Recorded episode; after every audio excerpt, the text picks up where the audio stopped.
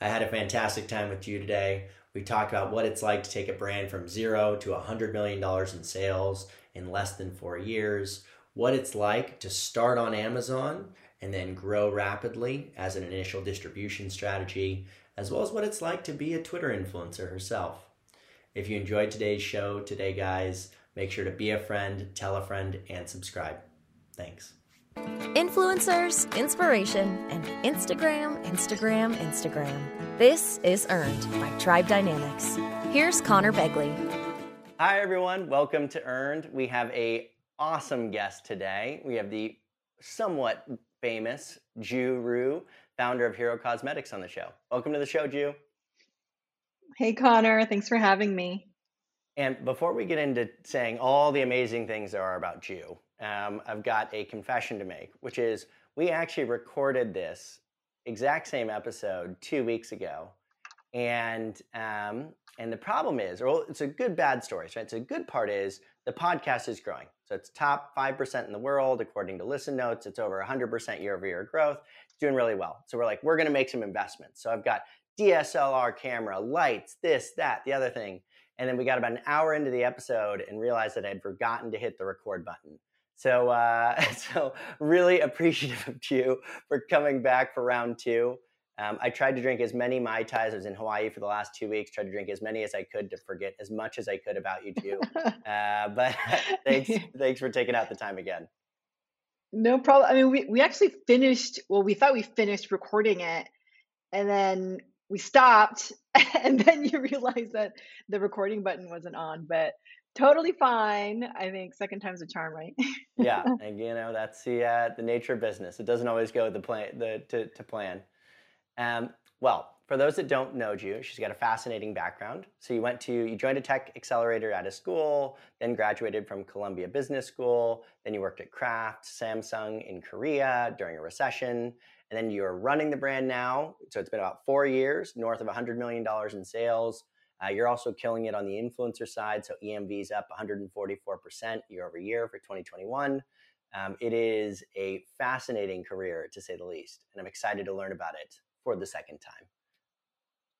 well, yeah, I can't wait to share with you again for the second time. so. Okay, so let's start out of the gates with you know what is it about running a hundred million dollar brand today um, that is different than when you than when you started it, right? Like what what was different than what you actually expected? Oh gosh, I mean the biggest thing is right now I spend a lot of time saying no. Um, uh, before in the early beginnings of the company, I, I, said yes to everything, every opportunity. If a retailer wanted us, um, in the beginning, it was all about yes, let me figure out how to make it happen. And now I I have a much um, uh, a much more comprehensive filter. So I say no uh, probably like 90, 99% of the time, um, and only really try to make room for the things that will really move the needle or uh, make sense strategically. So I think that's the biggest difference when you start getting to scale is you, you start saying no more. Yeah, I mean, we have, I've had the exact same experience on the tribe side. It's at the beginning, you're really trying kind of almost anything, which I don't know if that's necessarily the right, the right way to do it that's certainly the way that I think most people start out. Um, what are some of the things that you're saying no to right now? Like, what's something that you're like, man, I was really close. We are really considering it, but then you know decided it wasn't the right fit. I mean, it's crazy, but I say no to retailers, like big ones. Mm-hmm. Um, like we, you know, we are an omni-channel brand, so we're online but also offline. We're at Target. We just expanded at Ulta, but I have a lot more really tempting retailers that come to us all the time, um, almost like begging us to let them sell our products. And it takes a lot of discipline to say no, but uh, we say no, like it's not the right time because we need to focus on X, Y, and Z. We just, because actually, like when you unlock those kinds of opportunities, you really need to resource up, and um, and at the right time, we will. So that's one. I say no a lot to um, things that take up my time now Mm. So, you know, like um, I'll get a lot of messages from people saying, "Oh, I, you know, I want 15 minutes of your time because I want to talk to you about this," or "I'm the student and I really want to survey you for this." And um, I, before, I used to say yes a lot more. Yep. Uh, and you know, it's really fun to do those things. I actually enjoy them, but now, like, I'm in this period where I have to really protect my time. So, yeah, those are some of the things I say no to. So, how do you decide kind of which you know what your retail footprint should look like? Like how is that what is your decision making process in terms of saying no to okay i'm in target but walmart's come to me and i'm, I'm not going to go into walmart or whatever it happens to be? That, that's a really good question. So i mean ultimately the goal is to be everywhere because um, key sort of mission for the the company is that anyone who needs our products we make acne products so anyone who needs them should be able to a afford them, but also b buy them wherever they buy uh, acne products. So eventually we'll be everywhere, but in the beginning you have to you have to like pick and choose, right? Because you just don't have the resources again to do everything at the same time. So we took a strategy where um, uh, we're online. We started out on Amazon. Uh, I, I, tell people a lot of our success on Amazon was just focus because it was one SKU, one channel. Uh, then we really focused on um, growing with a major partner in mass. Uh, and that partner, like, I mean, really the two big uh, retailers are Walmart and Target. And so of those, we really focus on Target. Yep. Um, and then, and you just kind of focus on like the different channels. So there's mass, there's drug, there's specialty. And the best way really is to pick one partner, go deep with that partner. So in specialty, our partner is, drug, uh, sorry, it's Ulta. Mm-hmm. And this year we expanded with Ulta. Uh, next year we'll have a drug partner, and then you just keep expanding out um, in terms of channel strategy. And it's better to focus on one, and then after you've dominated that one, then you uh, sort of spread your wings. You mentioned you focused on Target initially. What was it about Walmart that made you not decide to focus there? Um, yeah, how did that work? Well, it's it's more. Uh, I mean, Target I think is such an amazing retailer. They really have done a lot to like just improve the store experience. They're really great at curating indie brands. I mean, I loved some of the brands that really grew up at Target. Like if you think about the Harrys or the Natives or um, like Winky Lux had like an amazing end cap there, and I think they're really good about picking and choosing which indie brands would resonate with their with their guests and really getting behind them. Mm-hmm. Um, and just from a brand fit, I I thought it was really great. It, it was really like the perfect partner for us. Um, and so yeah, when the opportunity came, and we jumped, we jumped at the opportunity to go to Target. Yeah, it really feels like just the branding, just the the, the whole kind of product, et cetera feels like a Target brand to me. Like I don't know how else to describe it. Yeah.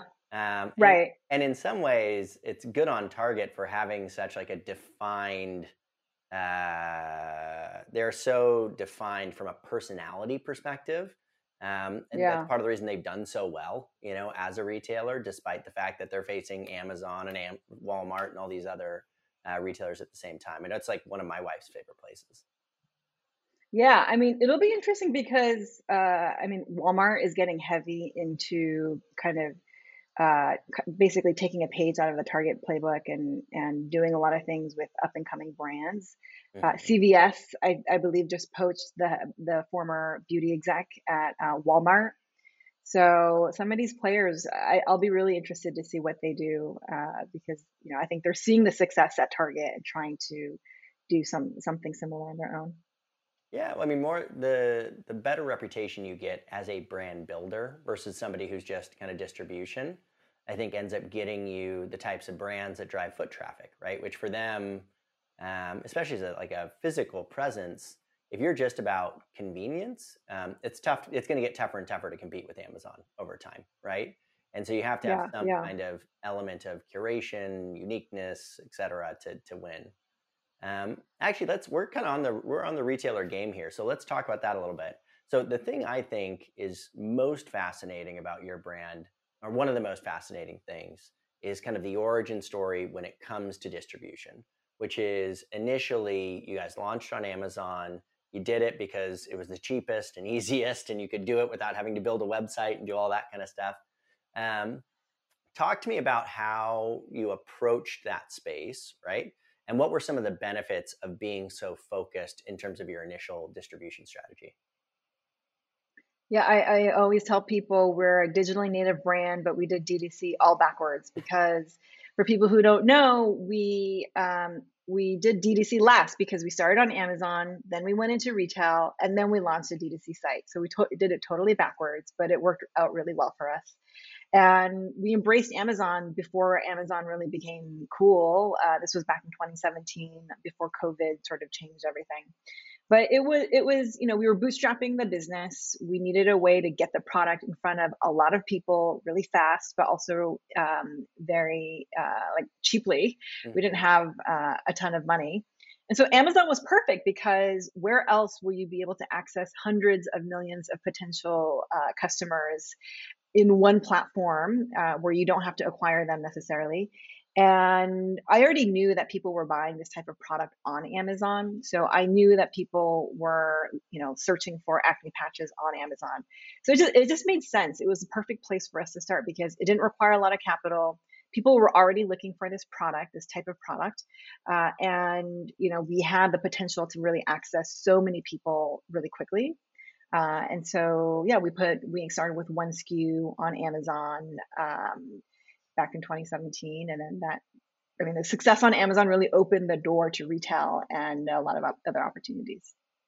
I honestly think that one of the biggest shifts in consumer behavior that I've seen when it comes to like product discovery is this shift from Google search to Amazon search, right? So from going from uh-huh. historically people always did Google search, right? And so there's SEO around Google search and that was incredibly valuable. Continues to be very very valuable.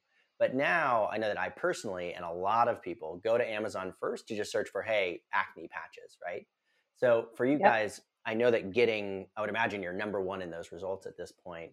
Um, yeah. One, would love to hear how you got there. And then two, yeah. Would love to hear about what, like, what percent of your customers, you could do it both overall and just for Amazon specifically, are coming in purely via they're just searching for an acne patch and you're the first one and they buy you. Do you have any idea of like what contribution, what percent contribution that is to new customers? Uh, it's quite high, and a lot of it comes from paid. So, mm. for people who don't know how the Amazon engine works, Amazon's kind of it works almost like a Google search um, engine, right? So you like you type in the the product or product name or product category um, that you're looking for and it populates like a list of results and so organically you can be placed at the top of the list or you can pay for an ad to be placed at the front of the pack and so either way the benefit is that you're like i think they've done research where it shows like very very few people scroll like after page two or something like that so yep. really being like at the top of the list is crucial Yep. Um, and so I know we have the highest in terms of uh, paid share of voice. We're up there in terms of organic, but yeah, I mean, I think most of the people come come to us because we are literally like you know like position number one, number two, number three, uh, and it's I, that's why I think the Amazon strategy is so important, and it takes I mean it takes time to get there. So back to your other point about like how did we start and uh, kind of build this machine. I mean, really, the biggest thing is it takes time. So you're not going to build a successful Amazon business overnight because you know it takes time for their algorithms to sort of pick up on the keywords that you have in your in your listing it takes time to build up the reviews uh, it takes time to really get your ad strategy in place but it it's really kind of it's like a um, it's just a fly, like an Amazon flywheel that you build because once you have a certain number of reviews, the right keywords, you and you end up ranking higher. And the higher you rank, the more you sell. The more you sell, the more reviews you get, and and so it's just like a cycle, right? That um, benefits you the the more that you can get all that stuff, right? So, um, it, yeah, it definitely doesn't happen overnight. I know people try to shortcut it, but definitely do not do that because they will find out and they will shut you down for sure. Um, so it's it's anyways it's a mix of um, you know optimizing your images, optimizing your product page, having the right ad strategy in place, and then also supporting externally with social or email or uh, media. We get a lot of affiliate links uh, lead to Amazon. People love linking to Amazon. It's been fascinating watching this kind of journey for Amazon through this time period, right? Because you know, you have a lot of people that are gaming the reviews, right? But then for them, that's like super critical to discovery that those reviews are trustworthy. And so they're doing all kinds Yeah. of badges and moderation and all this kind of stuff. Um, but obviously, you know, just like SEO, there's such a big prize at the end of the rainbow that if you can get it right, right, like it's worth a lot. And so, Yep, um, totally. and then similarly on the paid strategy, it's interesting to see like I I mean it is a massive growing business for them, the kind of paid ads. And I think logically it makes sense for them to have it. It feels a little much for me right now. Like there's a lot of ads. Like it's like I have to go through quite a bit to get like to the Yeah, organic results. Everything's yes, But hundred uh, but again, the nice part is it's all kind of uh, cased in reviews, right? So it's like, eh, okay, if they've got a lot of good reviews, I don't really care, right? So Yeah. um, yeah, it's uh, it's fascinating. I don't, I, don't- I don't know if you've ever disclosed this, but what what percent? Give me ballpark. You don't have to get ex- exact numbers. Comes through Amazon specifically, and obviously that's changed a little bit time. Yeah, a little bit less than half. A little bit less. Uh, so the our two biggest channels are Amazon and Target. Yep. And Target's um, uh, it edges out Amazon in terms of dollar sales. Yep. Um, but Amazon still, you know, it makes up a good chunk of the business for sure. And then does Amazon actually distribute your products, or is it done through? No. no, you guys have your own. We're three P. Okay. Yeah, we're three P. We were never one P, and um, it's funny. I was I just saw a Twitter thread on the benefits of one P versus three P. Uh, I would. I mean, we love three P just because it's all about price protection. Mm, Because the difference between one P and three P is one P you're basically selling to Amazon as if they're a retailer, Yep. like the way that we would sell to Target, and then three P would be you manage the platform on your own. You're you're a seller on their platform. Yep. So the, I mean, the biggest benefit of 3P really is um, you you own your price and you can protect it, and that's kind of what um, actually uh, I think allows us to be omni-channel because there are a lot of retailers that hate Amazon mhm. because they know that Amazon's algorithms, if you're especially if you're 1P, will always undercut them. But if Ah. you are 3P, um, they don't mind as much because they know that you're going to hold the price. So it's all like the key really is all about uh, controlling the price, and it's much easier to do that when you're 3P. Fascinating.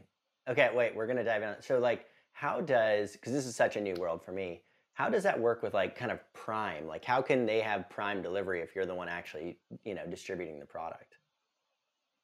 So Prime, we use their um, fulfillment centers. so Ah, uh, it's fulfilled by Amazon. It's Yep. much easier to get the Prime badge as a seller if you leverage their fulfillment capabilities. Mhm. Uh, otherwise, if you don't do FBA and you fulfill on your own, you have to kind of you have to get like certain um, a certain amount of like ratings and feedback from buyers uh, to establish your credibility before you're allowed to get the Prime badge. So you you kind of have to earn the Prime badge. It's they don't just give it to everybody. Yeah. So if you're a new seller, you have to like earn a reputation as a reputable seller, and then you can access the Prime badge. Yeah, yeah, yeah. That's fascinating. Fifty percent. That's a ton of money. Um, that's Yeah, super cool. It's Um, still growing though. what? Still growing. Yeah. It's fifty percent of our business, but it's still growing. You know, it's funny that you talk about the price protection, and this is kind of a tangent, but I remember I was buying an iPad for it was like my dad for the holidays, and uh, and I went to Apple and like looked at the iPad, and then it was like, oh, I probably can get it faster through Amazon. So I went to Amazon. It was like seventy five dollars less on Amazon, like sold by Apple through Amazon. Like it's like the Apple store on Amazon. And it was like that for like a long time. It wasn't just like some blip. It was like six Yeah. months to a year. I haven't checked in on it in a while, but it was just like how this doesn't like so, That's weird. and it was like it wasn't it was like the cheap iPad, right? So it's like a significant price difference. Um, yeah. Anyways, I'm like, there's some weird contractual relationships going on here. I don't, I don't know what's going on. These are- Yeah. probably. This didn't just like slip through, right? This wasn't just like yeah. um, well, let's take a step back. So let's talk a little bit about your journey, right? So Mhm. um, you graduated, uh, went to you know uh, Columbia, then did Kraft, then did uh, uh, Samsung in Korea, right? Tell me about that journey a little bit, and then ultimately what led you to want to be an entrepreneur? Because I know your dad was an entrepreneur. obviously it's in the blood, it's in the family. Um, but talk to me about that Yeah. journey, and then also what you know, what made you decide to make the leap and and, and get into it. I mean, yeah, you're right. I always wanted to be an entrepreneur. My dad is one, so I grew up with that influence, I guess. Um, hmm he always worked from home. I like that he had like flexibility around his schedule. He could travel when he wanted to, et cetera, et cetera. Um, uh, except like I, yeah, I didn't take that route. And honestly, like I had tried like throughout my youth or career, like I had tried a few times, but just nothing really ever stuck and because nothing nothing ever really stuck, I just you know took the um, the safer road, which was to get a more like corporate job. hmm Um, and so I yeah I got my MBA at Columbia. I, I was really fascinated by marketing. I wanted to be in marketing because I thought it was a great fit between being creative but also being analytical. Um, and so went to Kraft Foods and brand management. I mean, great training. I lean on my CPG experience all the time, even to, to this day. It's all about putting the consumer at the core. It's about uh, really listening and understanding insights and teasing out those insights to make like hypotheses and business decisions. So that was, um, yeah, super critical experience for me. And then uh, went to American Express because the, the thing about CPG, and it's still true today, but especially back then, is that you don't you don't have a direct relationship with your end user hmm because you always sell through a retailer, and so the user or the consumer ends up being, for example, it's like Target's guest. Yep. But um, when I was working at Kraft Foods, it was never our customer. And so we never had any data. The data always came through a retailer. So there was Yep. never that direct um, that direct link. So then, so I went to American Express because, you know, at, at a place like American American Express, they own the relationship with a card member, and so uh, it just, I just realized it unlocks like all this really interesting data and information that you never had because at Kraft, for example, because you're always selling through someone, and then um, and similarly, I mean, you know, Korea, going to Korea to work for Samsung was um, kind of a similar experience where I was building an e-commerce platform. And but that's where I I used my first ever hydrocolloid acne patch, and and that's sort of where you know, I mean, it really inspires everything that we do at Hero. Um, and because the product was just so amazing, and I was like, what this thing, this acne patch is amazing. Why am I learning about it now? More people need to know about it. Um, and really, I leveraged a lot of what I, I learned at Kraft and at American Express just to really launch our first product, which was Mighty Patch. You know, drawing the insights, like uh, watching sort of consumer behavior, understanding that there was a market and a demand, um, uh, using kind of those insights to create the name and the, the product and the branding. Um, so, you know, experiences definitely don't go to waste. I think you, you know, you leverage them and you build on them. Yeah, it's uh, it's funny because I feel like you guys as a company straddle um, this kind of beauty and CPG category, right? Like you're kind of halfway in between both worlds. And I've heard actually and kind of observed generally that people who are going from pure CPG to beauty have actually kind of had a hard time, right? It's a little bit different, a Oh, little bit more emotional. yeah, it is kind of different, right? Yeah. Um, but you guys have obviously navigated that super successfully, which is which is really impressive. Um, so talk to me. This is kind of taking a couple steps back, but like, what made you decide to get an MBA? Like, why why the MBA, and um, is that something you'd recommend to somebody else who's kind of on a similar path to you?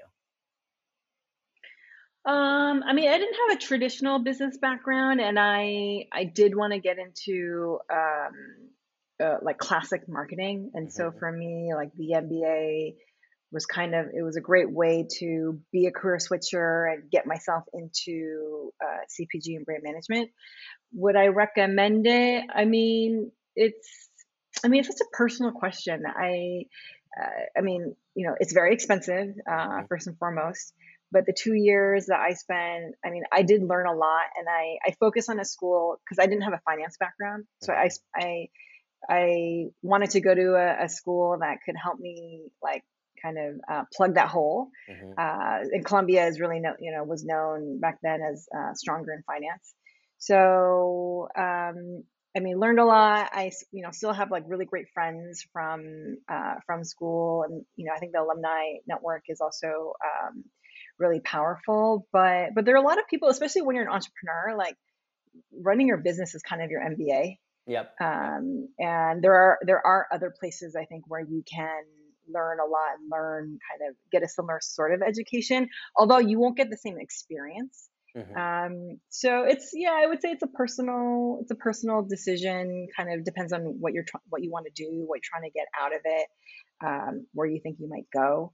Um, uh, but I mean, I had a great experience. I, I I thought it was it was exactly what I needed to get to the next step. For sure, I think the switching careers, switching focus is a big one. You know, I actually got my I did a double in marketing and finance minor in econ, right? So I kind of tried to hit a few different things but I still didn't know shit about finance by the time that I got like I just like it's kind of wild and I think that as an entrepreneur it's one of the skill sets that is undervalued, right? That people tend to not have but need. the finance piece. What? Say it again.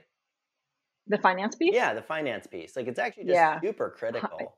Um, oh yeah, hundred percent agree. And like, just don't like most people don't have it, and they don't invest in it, and then it kind of bites them yeah. in the ass in a big way later yeah. on. Um, yeah.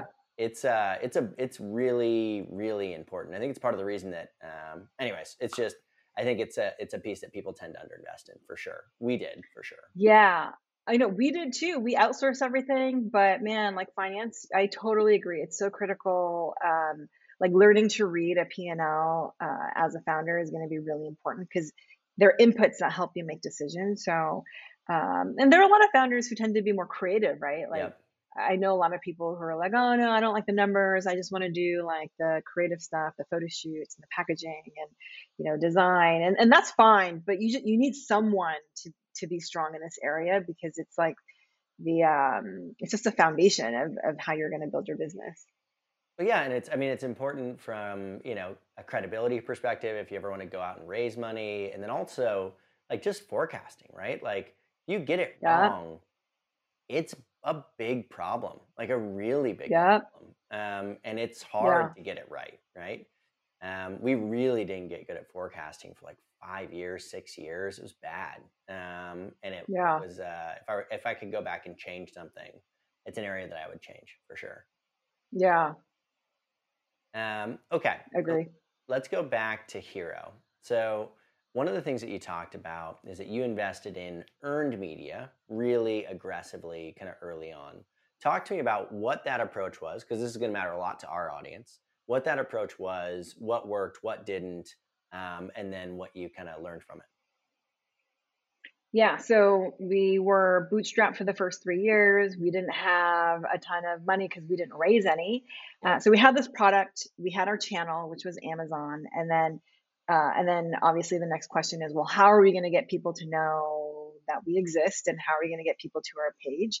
So we did focus a lot, or really like exclusively on earned media for the first at least year, yeah. uh, and that was press and influencers. So the press piece, I mean I didn't hire a PR person. I actually launched. I use this website called Launch Grow Joy, mm-hmm. and um, I still recommend it today. It's great. It's like DIY PR where they connect you with different editors in different industries, and they give you their contact info. Um, so you like log in. They'll say like, "Hi, I'm you know an editor at Allure, and I'm doing a story on acne. So if you have any cool products like you know email me and send them to me. So use that. And um, the first piece that we got was an article in into the gloss which is a content publication of glossier. And i remember i mean back then it was the business was so simple it was really easy to do the attribution. So the day that the into the gloss article went up our sales on amazon went up by like i don't know like 300% or something like that. It, like I saw the spike Yep. And then and then there was like a t- it kind of tailed off after a few days. But that's where I saw the power of a really good uh, earned media piece. Mm-hmm. So then I started doubling down on PR. I just started pitching more people. I eventually hired uh, a PR consultant to help pitch. And then we started getting more pieces in like Business Insider or uh, BuzzFeed or New York Mag, etc. Um, so really focus heavily on PR.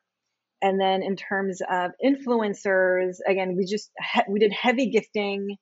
really focus on micro influencers because we could never afford like you know the people with a million followers or whatnot um, so just really focus on heavy gifting and every now and then uh, and also like because of the collective i think momentum that that we were getting on instagram we started to see a lot of um, uh, a lot of uh, like positive sales attributed to that channel as well so how has that tactic changed over time on the gifting side? Because I know that that was something that was huge, right? When we first started Tribe, just massive, massive mailers, um, and really a focus on pure kind of organic content. And it feels like there's been a shift towards kind of more paid relationships over the last couple of years, possibly in partnership with those people that are organic. How have your tactics changed um, in terms of uh, those, yeah. those elements? We still we still do quite a bit of gifting. Um, we focus actually a lot more on TikTok too, TikTok creators. Mm-hmm. Uh, we started working on that platform around like 2019, so before before it became like officially cool. Um, we do a lot with influencers on Instagram, but we focus uh, primarily on stories. Mm-hmm. Uh, so before they had the swipe up, so they, I mean, some of these influencers they would do like ten frames explaining like the brand and the product, and then at the end there would be the swipe up, which now is a link tap. Uh, but it was great because it has it's almost like direct selling, right? Um, except you're doing it on Instagram, and that as a channel has worked really well for us um, when we found the right influencer. Uh, so we do a lot more uh, with with that specific feature.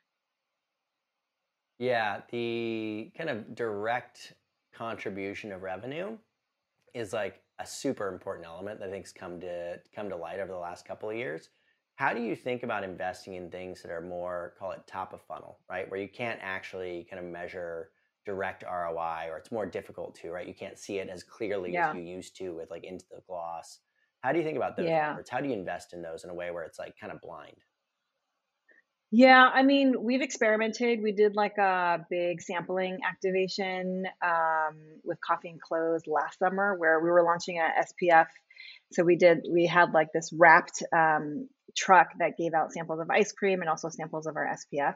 So that, you know, uh, we had one in LA, we had one in New York. Um, and then, and this year we want to do more top of the funnel um, investments too. So we've been talking a lot about OTT I mean, it's, you know, there's always a time and place for every brand to do that. You probably don't want to do it in the beginning, but, you know, we've been around for like five years. Um, and our awareness compared to our size is still like relatively low. So, mm-hmm. though, you know, we do want to start making investments there because, um, you know, I think our distribution footprint's getting bigger and, um, and, you know, we have the dollars to be able to support it. And I mean, ideally, like what, you know, you'd be making investments uh, more top of the funnel and then uh, ideally you'd see the results like at the bottom of the funnel too because again you know we all know like people need to see the same message like five to ten different times before they actually purchase. And so uh, i think you know I mean, the whole idea is you start investing top of the funnel and it makes your bottom of the funnel dollars more efficient. Mm-hmm, so mm-hmm. we'll see if we can get there. What so for those that don't know what is ott um, it's it's the ads on like for example Hulu or um, Amazon has it via their Fire the Fire Stick. Mm-hmm. Um, so uh, I think it stands for like over the top, I over the top TV or something like that. But yeah, it's those like those ads that you see when you're watching your favorite streaming streaming your favorite series or movie. Have you tr- have you tested any of the more traditional channels like a TV or a radio, just like kind of down the fairway? No, we haven't done TV. We don't have the distribution yet uh, because we're still like fairly limited. And then we've tried podcasts. We, experimented with podcasts. Uh, we've done direct mail and had some su- success with direct mail, but we haven't done radio. So we talked about this last time, and I've been observing your behavior on Twitter, right? And I've thought about Twitter a lot. Like I've thought about really going all in on Twitter. Um, but at the same time, I think that um, it can be risky, right? So we had uh, John Demsey at uh, ELC recently ran into yeah. that you know 31 years That's in, right. and he's out, right? Um, for yep. tweeting something that was insensitive, or you know, however we want to classify it. And so, you know, what's been your thought about investing in Twitter and you know what what like what has been the motivation right why do you keep doing it what's uh, what are you getting out of it because i know there's there's value there for sure Yeah, I mean, yeah, I love and this is your Twitter. I learned so much from it. yeah sorry go ahead Yes, that's right. Yeah, it is my personal account. Um, I I mean, I love the community on Twitter. Uh, I think um, I learned so much. So people, I think I, I think I think actually, yeah, I tweeted once that it's like better than an MBA because I learned so much on this channel from a lot of really smart people. hmm Um, but you're right, it comes with risks because as I mean, I'm the face of this company. I'm also the co-founder and CEO, and so I and it's something that like I've been thinking about as we get bigger and bigger is that um, yeah, things that you say and your behavior it gets really scrutinized hmm uh, because you sort of become. I mean, you know, you you're kind of like this too. Like you you become a public figure, um, and so I've noticed it's interesting because I've noticed some founders as as as their businesses have gotten bigger, I feel like they've become more quiet on social, hmm and I imagine it's probably um, not a coincidence. I think as you get like more well known, some people some people just prefer more privacy, yep. Um, and so I don't know, like maybe that will that will happen to me. I'm not sure, but but as a channel like i think it's fascinating. I've met people i've made friends from twitter. I mean some of them have like written small checks into the company. Um, i i've just made really great contacts. It is truly community. I learn so much um, but i do like read everything I, I think about posting i read it like two or three times to make sure you know? I, I like sit on it for the night be like "Ah, i'm gonna check this out in the morning. exactly. I don't want to become a john demsey. Yeah i mean in a lot of ways right some of the the kind of things that are most provocative from a kind of uh, you know from an intellectual perspective can be controversial right? And so you know it's this fine balance between you know saying things that you know are going to get you attention um, but that also have risks. Um, at the same time, I think to your point, the community, I've I've kind of watched it uh, more than participated in this kind of really strong direct consumer, you know, brand founder community. Um, yeah. uh, like Moiz, if you know him from Native, is really oh yeah yeah of course. there, right? There's a ton of yeah, yep that he are out there, and so yep it, uh, yeah, I've been thinking about getting into it myself a bit more. I am a you avid should I've thought about it. I'm just like I'm already on a lot of channels. Like I, uh, but uh, Yeah. it's um, yeah, because I am an avid Twitter consumer every day, multiple times a day. Yeah. But uh, yeah, I Yeah. haven't become a contributor yet. So Yeah. Well, I think you have a lot to contribute, and I think people would learn a lot from you. So, well, I appreciate that. So let's. I actually want to talk about one of your tweets specifically. So you mentioned into the gloss earlier. Um, mhm. Now, obviously, Into the Gloss led to Glossier, uh, which is a brand that you know was kind of a, a media darling and a, a venture capitalist darling for the direct-to-consumer world for a while. Raised a ton of money, um, and uh, if my recollection is correct, you kind of talked about like, "Hey, love this brand, love Emily, love the team," but I think that you know raising all of that capital kind of made things harder, right? Not easier, possibly. yes. So, what is Yep. it about kind of raising all that capital that made things more difficult for them as a brand, from your perspective? I mean, you just you have to know what industry you're in and what kind of business you're building, uh, and you have to raise the right kind of money. So, I think I think at the heart of what Glossier's mistake was is that they are actually a beauty brand and a beauty business, but they raised uh, tech dollars. Hmm and the expectations from those two categories is like wildly different because tech investors will expect you to grow really really fast. Um, uh, you know they want to 10x their initial investment but people in the beauty industry they won't expect you to grow that fast. They'll expect maybe like a 3 to 5x on their money which actually is much more reasonable for the category. And um, and, they'll also put an emphasis on being profitable whereas i don't think you know i think in tech it's much more like doesn't matter if you lose money just grow grow grow grow grow. Yeah. and so um, i mean it's come to a reckoning because I, I think they're realizing okay well we're not a tech company actually okay, we you know we are actually a beauty business, and so I think they just got rid of like um, like a lot of their tech team, which is really sad. Um, mm-hmm, mm-hmm. And so that realization I think came too late because they, you know they should have known all along that that's who they were and that's who they what they were building. Because uh, unfortunately, I think with those big dollars come big expectations and um, I mean, I've been reading some press that, you know, I think last year's sales were down in the US, which is, you know, definitely not good. Yeah. So, yeah, I, you know, you just got to know what category you're in, what industry you're in, uh, raise the right dollars with the right investors because um, uh, it'll make your, um, otherwise, like, you know, your life will be hell, I think. Yeah, I don't know of any significant win on the retailer brand side through VC um, that I know of, right? I think there's like Jet.com got sold for a ton of money. Obviously, uh, Dollar Shave Club got sold for a billion dollars, et cetera. But almost all of those were seen as failures post post sale, right? Yeah, and totally. So, um, and, you know, but from an investor perspective, if I were to look at a company like Hero, I'd be like, wow, margins are great, profitable, hundred million dollars in four years, like, you know, let's go to the moon, right? Um, yeah. But uh, but it hasn't seemed to work out yet. It doesn't seem there's just something yeah. that, that doesn't that, match up there. Yeah, and I've heard I've heard um, like you know I'm not a VC and I'm not really in that industry, but I've heard like those dollars have now moved on because yeah. everyone has realized like D2C it's not what everyone thought it was. Um, and you know you're right, like a bunch of companies just went public too, and you know none of them are doing so hot. So uh, Although, I, I, don't know. Maybe everyone's tech sector's cooled down too. Like if you look at the numbers yeah, for like any tech stock that IPO'd in the last two years, it's like they're all down 25 bad. It's bad. it's like nuts. It is uh, absolutely crazy. It hasn't filtered down to us from yeah. an investment perspective, but I think it will kind of come yeah. down the chain, right? For any company that's yeah. into an IPO. Um, awesome. Okay. And then I wanted the last topic I want to hit is this idea of focus. Um, so you've mentioned in a couple other interviews, and I know Alicia from uh, Prelude.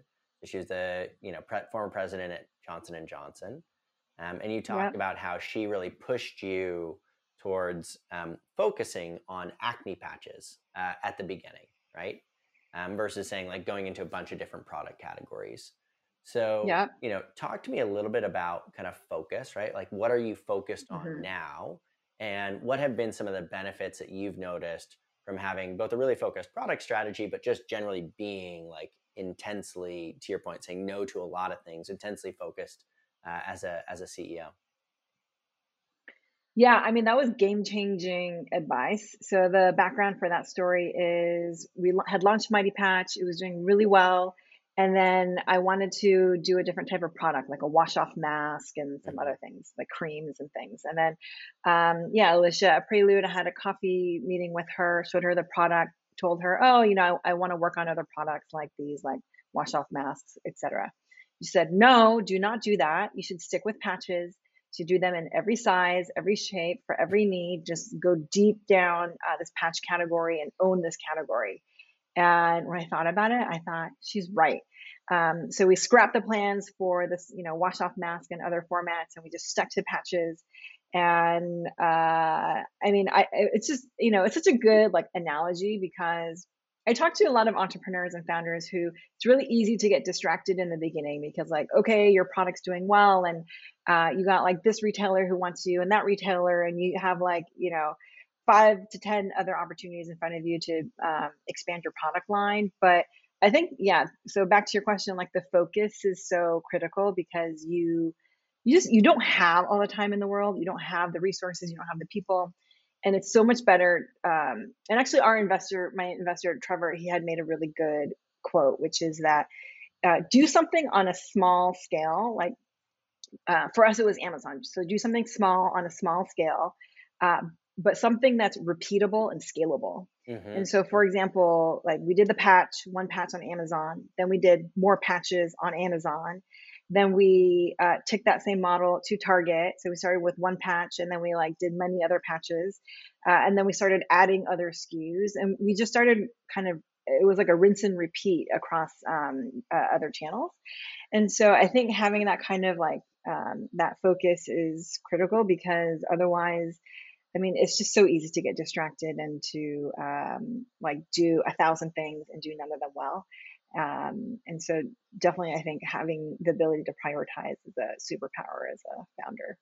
It's one of the hardest things as an entrepreneur, right? Because, you know, part of the reason you get into it is you want to do something new and better and you have an ideas and all these things and to say like no no no like i've got all these ideas but this is all we're going to do right um i mean we cut out takes a lot of discipline yeah it's really hard and it's really hard to know yeah. like where that line is um because it's not yeah. you know it's not a clear red line um yeah we uh we cut out about 50% of our revenue because we had kind of taken on too much right and we mm-hmm. cut out about 50% mm-hmm. of our revenue three years ago um and we're like yeah. hey this revenue, really, really good. This other revenue, not so good, right? If you looked at the characteristics of it. And that was painful. I mean, we went through, we yeah. doubling, doubling, doubling, doubling. And then we said, hey, we're going to do this. And so then we were like flat for two years. And then over the last, call it 18 months to two years, we've been exploding. I mean, our gross margins went from 66 to 80%. Retention rates went from 90 to 115 uh, NPS oh from mid 20s to mid 60s. Um, it was wild. Growth went through the roof. Yeah. Um, and it was all a matter of just saying, like, hey, we know that we can service these types of customers really, really well. And although that seems small, so for us, it's brands with over 50,000 followers on Instagram. And so mm-hmm. we know that we can service those brands really, really well. And although that sounds like a small group of people, there are about 26,000 brands that fit that criteria just in mm-hmm. our core categories. And so at the time, yeah. you know, we had a few hundred brands as clients. Like, you know, we could get to 10x the size and have less than, you know, 5%, 10% of the market, right? Like, um, yeah. So anyways, it's, uh, it is my number one piece of advice to, uh, to other entrepreneurs for sure. Yeah, and and just like on that note, I I um, sometimes more is not better, right? So yeah. I was talking to this um, this founder who has a lab and he works with a lot of beauty brands, and he was telling me he he said he said I told my team to stop taking on new business. We're gonna focus on the ones that we have, and we're gonna go. We're gonna build like we're gonna build vertically um, rather than like across. Mm-hmm. So he wants he wanted to go deep uh, and deeper with each client that he already had rather than like bringing on i don't know 20 30 new clients yeah um, and then it was funny because i was talking to another uh, sort of lab uh, and he told me we only have 10 clients at a time uh, it, and it doesn't mean that you they only have 10 brands because sometimes like one client one customer will have like multiple brands but really disciplined about we only take on 10 clients uh, 10, 10, 10 customers and um, and we try to just maximize the hell out of the uh, out of that uh, relationship. So yeah, I mean, I think kind of like what you guys did. Sometimes more isn't always better. Sometimes it's better to go deeper. hundred percent. It's uh, and then you also become kind of known for something, right? So for you guys, like you are known for being the acne patch brand, and like for most yeah. people, you know, they're trying to keep track of a lot of stuff all the time. And so for any single brand or concept, they usually have like a sentence, right? Or maybe even just a word. And so you have to think about what that sentence is. What is that word associated with your company? And like, how can you just become known for that, right? Become the first yeah. thing they think of when they think of that. Um, and anyways, okay. So let's get into fun end of show question. And I cannot tell you how uh, lucky I feel that you did this with me round two. So the first time I asked you the question of, you know, for really focused, really successful people, you know they are very kind of judicious with their time but they do have time where they like you know slack off do whatever they want and for you yours were like netflix cooking a few other things so what i want to know is on the cooking side what are like your three killer recipes that you make that you're like anybody comes in i can make this i can nail it and you know it's going to be really good ooh that's a good one um i make a really good um, like a puttanesca sauce okay. uh, okay. for pasta. Yeah, So that would be one.